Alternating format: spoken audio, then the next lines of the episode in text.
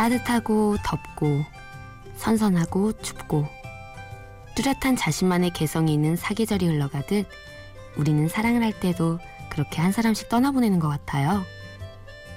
봄처럼 설레게 다가오는 사람도 있었고 여름처럼 열정적으로 뜨겁게 연애하던 사람도 있었고 가을처럼 나를 쓸쓸하게 만드는 사람을 만나기도 하고 겨울처럼 차가운 사람을 만나기도 하잖아요. 오지 않을 것 같던 계절이 오듯이 늘 옆에 있어줄 것 같은 계절이 가듯이 연애라는 건 어쩌면 계절 같은 건지도 모르겠어요. 심야 라디오 DJ를 부탁해. 계절이 바뀌는 것처럼 많은 DJ분들이 여러분 곁을 스쳐갔을 이 자리에서 오늘 함께하게 된 저는 유은환입니다.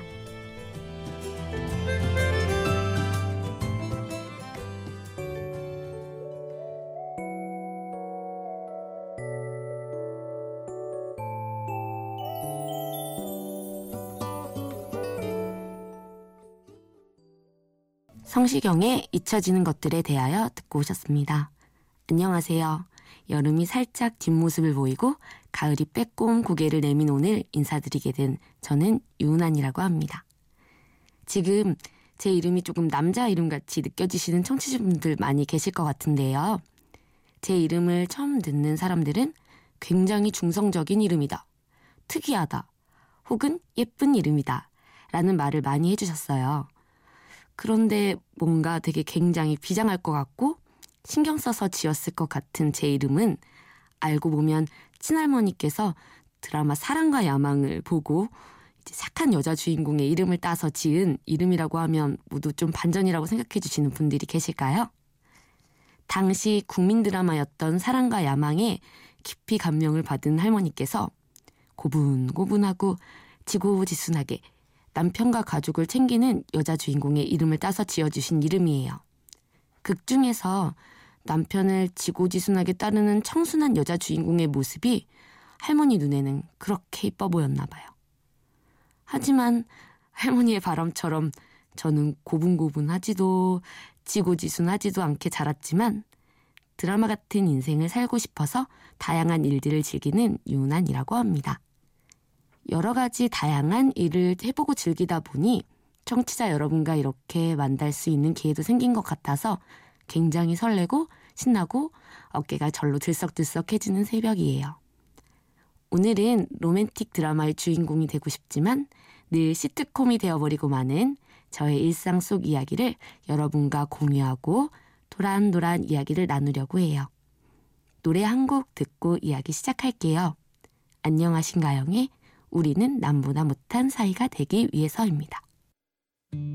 오늘도 너라는 또 다른 갈림길에서 멈춰서 발을 떼지 못하네.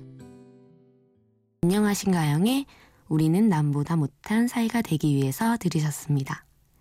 이 노래는 집에서 누나가 라디오에 나온다고 10년치 놀릴 거리를 생각하면서 라디오를 집중해서 듣고 있을 제 동생 유강민의 신청곡이었습니다. 자, 제 이야기를 시작해 볼까요? 여러분은 인연이 따로 있다고 믿으세요? 저는 인연은 분명 따로 있는 것 같아요.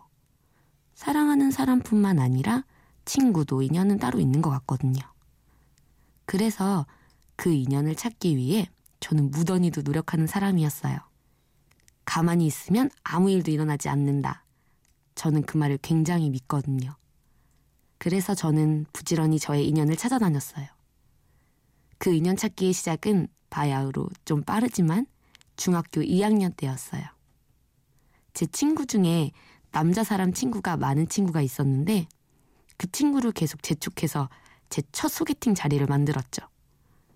친구가 초등학교 때 절친이었던 남자 사람 친구를 소개해준다고 해서 제 친구를 꼬셔서 2대2 소개팅에 나섰어요.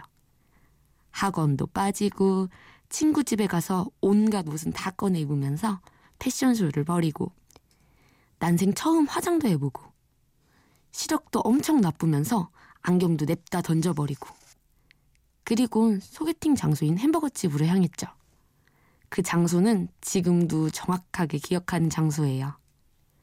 결과는 어떻게 되었을 것 같아요, 청취자 여러분? 그래요. 슬픈 예감은 왜 틀리지 않는 걸까요?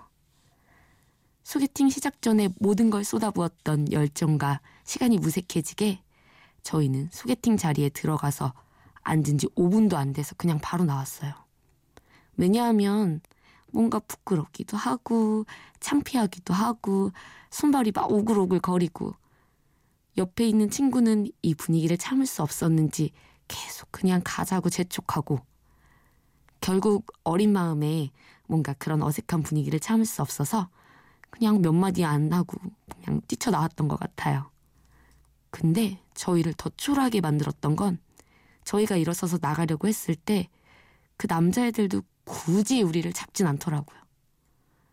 온종일 설렜지만 한순간에 끝나버린 이 소개팅 때문에 괜히 씁쓸해진 속을 달래며 친구 집에 가서 치킨을 열심히 시켜 먹으며 쓰린 속을 달랬던 기억이 나요.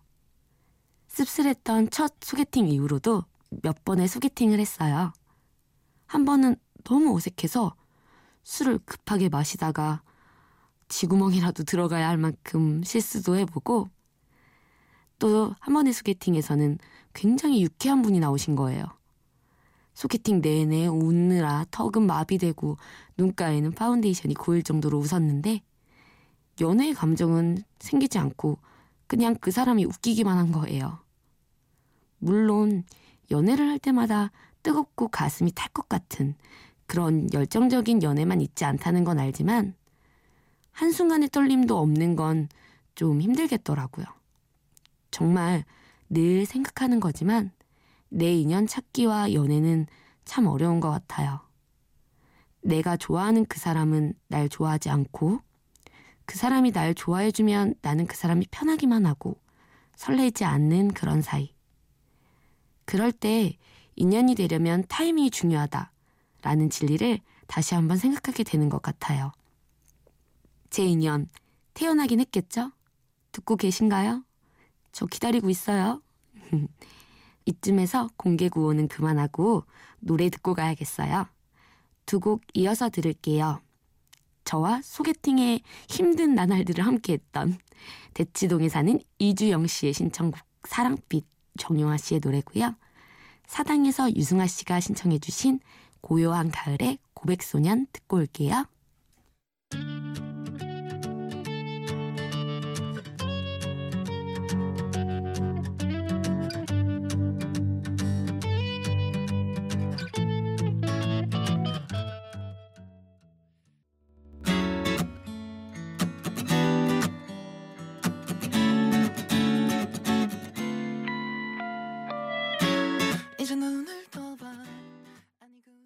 정용화의 사랑빛, 고요한 가을의 고백소년 듣고 오셨습니다. 저는 친구들도 좋아하고 여행도 좋아해서 아무리 바빠도 1년에 몇 번은 어디든 함께 혹은 혼자라도 놀러 가는 편이에요. 어렸을 때는 친구들이랑 펜션을 잡아서 우리끼리 미친 듯이 노는 게 좋았는데요. 어느 순간부터는 다양한 많은 친구들을 만날 수 있는 게스트하우스를 많이 가게 되는 것 같아요. 게스트하우스를 다니기 시작하면서부터는 혼자 여행을 해도 외롭지가 않더라고요. 지금은 친구들 없이 혼자 여행을 다니는 걸 더 즐길 정도로 게스트하우스를 애용하고 있는데요. 게스트하우스의 장점과 특이점은 싸다는 점, 그리고 도미토리 룸이라고 해서 전국 각지에서 온 낯선 사람들과 한 방에서 부대끼면서 같이 잔다는 점이 좀 특이한 점이라면 특이한 점이에요. 근데 신기한 건 아주 짧은 시간에 하룻밤 같은 방에서 지냈다는 이유만으로 조금은 익숙한 사람처럼 느껴진다는 점이에요. 사람들과 자연스럽게 어울려 얘기를 하다 보면 각자 여행 다녀온 얘기를 시작하게 되는데요. 한 사람씩 자신이 다녀온 여행지의 이야기 보따리를 풀 때마다 그 여행지에 다녀온 듯한 느낌에 푹 빠질 때가 많아요. 또 그분들이 직접 경험해서 믿고 들을 수 있는 여행지 꿀팁과 꼭 가봐야 할 명소, 맛집 정보까지 여행에 대한 알찬 정보들을 얻을 수 있어서 좋은 것 같아요. 그리고 낯선 여행지에서 난생 처음 만난 낯선 사람이라도 여행이라는 주제로 공감대를 형성하다 보면 마치 오래 만난 친구 같다 라는 느낌을 받을 때가 있어요. 특히 나의 가면, 예를 들어 두꺼운 메이크업과 사회적 지위를 벗어버리고 민낯이 돼서 서로를 만나고 서로를 보기에 왠지 여행지에서 만난 사람들에게는 이상하게도 친구에게도 말 못하는 고민도 털어놓고 미래에 대한 고민을 함께 나눌 수 있게 되는 것 같아요. 이건 여행의 마술이자 여행의 장점이겠죠? 그런 여행의 장점들 덕분에 저는 좋은 친구를 얻었는데요. 대학 시절 혼자 경주에 갔을 때 경주 게스트하우스에서 친구 3명을 만날 기회가 생겼어요. 바로 옆 침대에 있던 친구들이었는데요. 어디를 여행하다 왔는지, 어디가 맛집인지 수다를 계속 떨다 보니까 어느새 친구가 되어 있더라고요. 그날 저녁 함께 술잔도 기울이고 아침에 조식도 같이 먹으면서 친해진 인연이 5년이 지난 지금까지도 연락을 하면서 만나게 되는 거 보면 참 신기한 것 같아요. 사는 곳도 나이도 관심사도 제각각이었던 우리가 경주에서의 여행으로 인연을 맺다니. 각자 여행 온 이유는 달랐지만 여행에 대한 마음만은 하나였던 시간이었어요. 당시에는 대학생이었던 우리가 지금은 한의사, 직장인 등 사회의 구성원이 된 게 신기하기도 하고 사회생활에서 때 묻은 이야기들을 털어내기 위해 요즘은 서로의 여행담뿐만 아니라 서로의 인생담을 공유하며 행복한 만남을 갖고 있어요. 듣고 있어, 얘들아?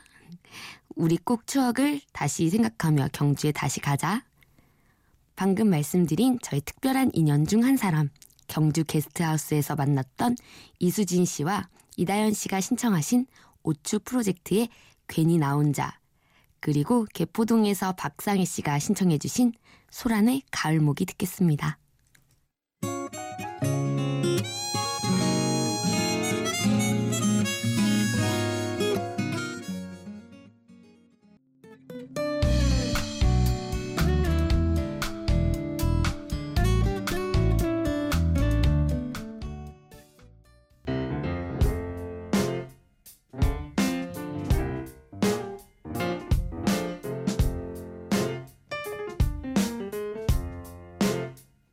어느 날 문득 따뜻한 바람이 네가 보낸 걸까?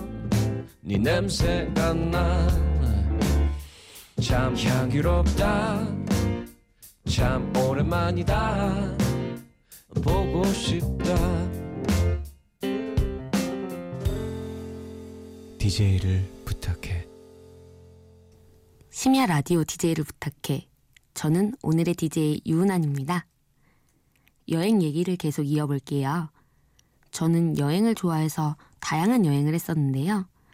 그냥 단순한 여행뿐만 아니라 자전거로 전국을 일주하며 서울에서 부산까지도 가보고 포항에서 서울로 오는 대학생 국토대장정을 하기도 했었어요. 일단 자전거 전국 일주를 하면 좋은 점은 내리막길에서 자유를 누릴 수 있다는 점이고요. 안 좋은 점은 오르막길이 있다는 점이에요. 오르막길을 오를 때는 다리에 있는 힘껏 힘을 주고 기어를 열심히 바꿔가면서 근육이 터질 정도로 계속 바퀴를 돌리거나 정 안 되면 걸어서 자전거를 끌고 오르막길을 오르기도 해요. 그럴 때는 아, 내가 왜 여기에 자전거를 타고 왔지? 진짜 너무 힘들다. 하면서 후회밖에 안 드는데 내리막길이 시작되는 순간에는 완전 생각이 바뀌어요. 시원한 바람이 얼굴을 씻어주는 그 기분은 진짜 끝내주거든요. 그리고 국토재장정은 걸어서 국내 일주를 하는 건데요. 걷다 보면 상념도 없어지고 오롯이 내 주변 풍광에만 집중하게 돼요. 그런데 너무 힘들다 보니까 주변의 모든 것이 먹을 것으로 보인다는 단점이 있어요. 앞에 걷는 사람의 다리를 보며 걸을 때는 아, 집에 가면 꼭 족발이랑 복삼을 시켜 먹어야지. 이런 생각으로 먹는 상상을 하면서 버틸 수 있었던 것 같아요. 제 앞에 걷던 그분의 다리가 참 오동통해서 저의 상상력에 참 많은 도움이 됐어요. 덕분에 잘 버틸 수도 있었던 것 같고요.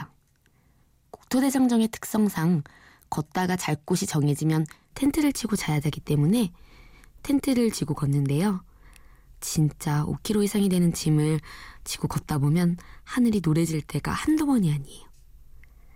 그럴 때마다 주변 사람들이 포기하지 말라고 제 짐을 들어주기도 하고 느려진 제 등을 밀어주거나 앞에서 끌어주기도 했는데요. 그 덕분에 제가 완주를 할 수 있었던 것 같아요. 또 국토대장정을 하면서 힘든 순간마다 도와주신 분들이 있어요. 특히 제일 많이 도움을 주신 분들은 시골 동네 주민분들인데요. 제가 국토대장정을 할 때 대원들의 안부를 걱정하는 가족들과 연인들을 위해서 그들의 사진을 찍어서 인터넷에 올려야 하는 임무를 맡고 있었어요.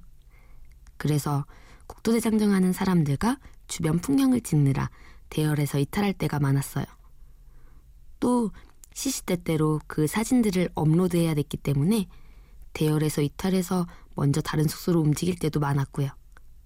시골이라 교통편이 많지 않아 무리해서 이탈하게 되면 목적지까지 가기 위해 어쩔 수 없이 히치기 하이킹을 해야 될 때가 많았어요. 근데 아무 대가 없이 태워주시는 분들도 많으시고 지나가면서 덥지 않냐고 수박이라도 한 쪽 주신 분들이 많았어요. 여전히 시골 인심이 살아있다는 걸 느낀 순간이었죠. 여행으로 좋은 인연을 만난다는 건 늘 행복한 일인 것 같아요. 이쯤에서 노래 두 곡 듣고 넘어갈게요. 반포동의 김원경 씨가 신청하신 후아유의 너무 보고 싶은 이 밤. 구로에서 유호정 씨의 신청곡인 장범준의 잘할 걸 듣고 갈게요.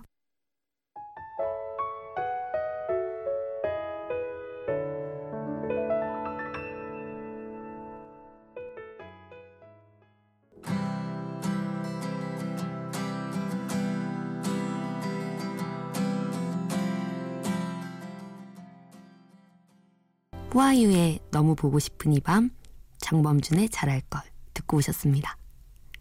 제 친구가 9월에 결혼을 해요. 중학교 2학년 때부터 친구였는데 그리 친하지 않다가 한 사건을 계기로 친해지게 됐어요. 저희 때 제일 인기 있었던 건 바로 G.O.D 오빠들이었는데요. 점심시간에 G.O.D 오빠들 노래가 나오면 밥을 뒤로 하고 스피커 밑에 가서 응원구를 외쳤죠. 난 네가 싫어졌어 우리 이만해 윤계상 다른 여자가 생겼어 너보다 훨씬 좋 G.O.D 실망하지는 마 원래 이런 놈이니. 윤계상 전에 얼굴 윤계상. 이렇게 열정적으로 저와 친구들은 G.O.D 오빠들을 직접 눈으로 보고 싶은 마음에 일탈을 결심했어요. 중학교 때 제 인생 처음이자 마지막으로 땡땡이를 치자며 작전을 짰던 거죠. 근데 문제는 난생 처음 땡땡이를 치는 거다 보니 학교를 나가려다 뭔가 좀 무섭기도 하고 다시 수업에 들어갈까? 이런 얘기를 나누다가 시간이 후딱 지나가서 이도저도 할 수 없는 시간이 됐지 뭐예요. 그래서 일단 그냥 화장실에 모두가 숨어 있었어요. 왠지 좀 찌질하고 참 소심하기도 하죠? 그럴 거면 땡땡이를 치질 말지. 결국 저희는 결석 처리가 되었고 선생님께서 부르셔서 교무실로 갔어요. 땡땡이 누가 먼저 치자고 했니? 라고 물으시더라고요. 영화나 드라마를 보면 친구들끼리 뭔가 잘못하면 선생님 앞에서 서로 나서면서 제가 잘못했습니다. 모든 책임 제가 지겠습니다. 아닙니다. 접니다. 아니에요. 절 때리세요. 그렇게 말하곤 하잖아요. 그런 멋있는 장면을 상상하고 선생님께 가자고 한 것도 저고 모든 잘못은 제가 했습니다. 라고 했어요. 그리고 다음에 누군가가 제가 했습니다. 라고 해주길 바라면서 친구들을 바라봤는데 세상에 아무도 안 나서는 거예요. 그리고 저는 사실 주동자도 아니었거든요. 결국 결석한 것을 엄마한테 알리고 사인 받아오라는 것으로 일단락됐지만 친구들을 향한 그 배신감이란 나중에 친구들한테 어쩜 우리는 드라마와 영화처럼 멋있지 못하고 끝까지 찌질할 수밖에 없었느냐며 따져 물었지만 다들 엄마가 엄하셔서 이거 알면 난리 날 거라고 하면서 미안하다고만 하더라고요. 결국은 제가 뒤집어 쓰고 말았어요. 다행히 저희 어머니는 딸아 건강하게만 자라다오 하셨던 주의였거든요. 비교적 자유방임주의 교육을 고수하시던 저희 어머니 덕에 저는 무사했어요. 그렇지만 계속 생각했죠. 아, 영화는 영화구나. 어쨌든 그런 추억들이 있기에 친구들과 더 절친한 사이를 유지할 수 있었던 것 같아요. 그 친구들과 아직 연락하고 있는 거 보면 저도 참 의리 있는 친구예요. 듣고 있니? 도경아, 혜지야, 홍진아? 자, 노래 한 곡 듣고 이어갈까요? 분당에서 정진아 씨가 신청해주신 Love Recipe입니다. 어떤 사람을 만나는 거니? 물을 때.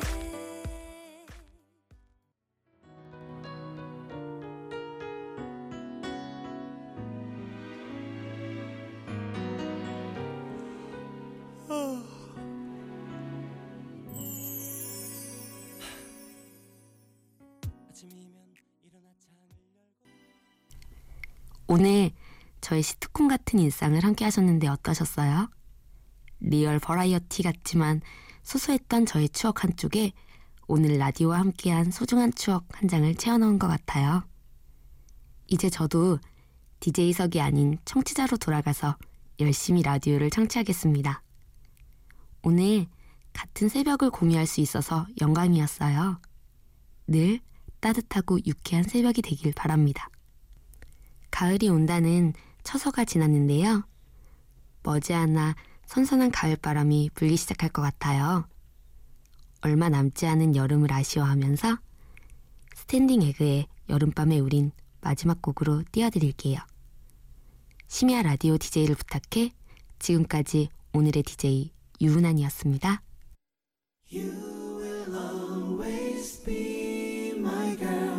I promise you I will be sun.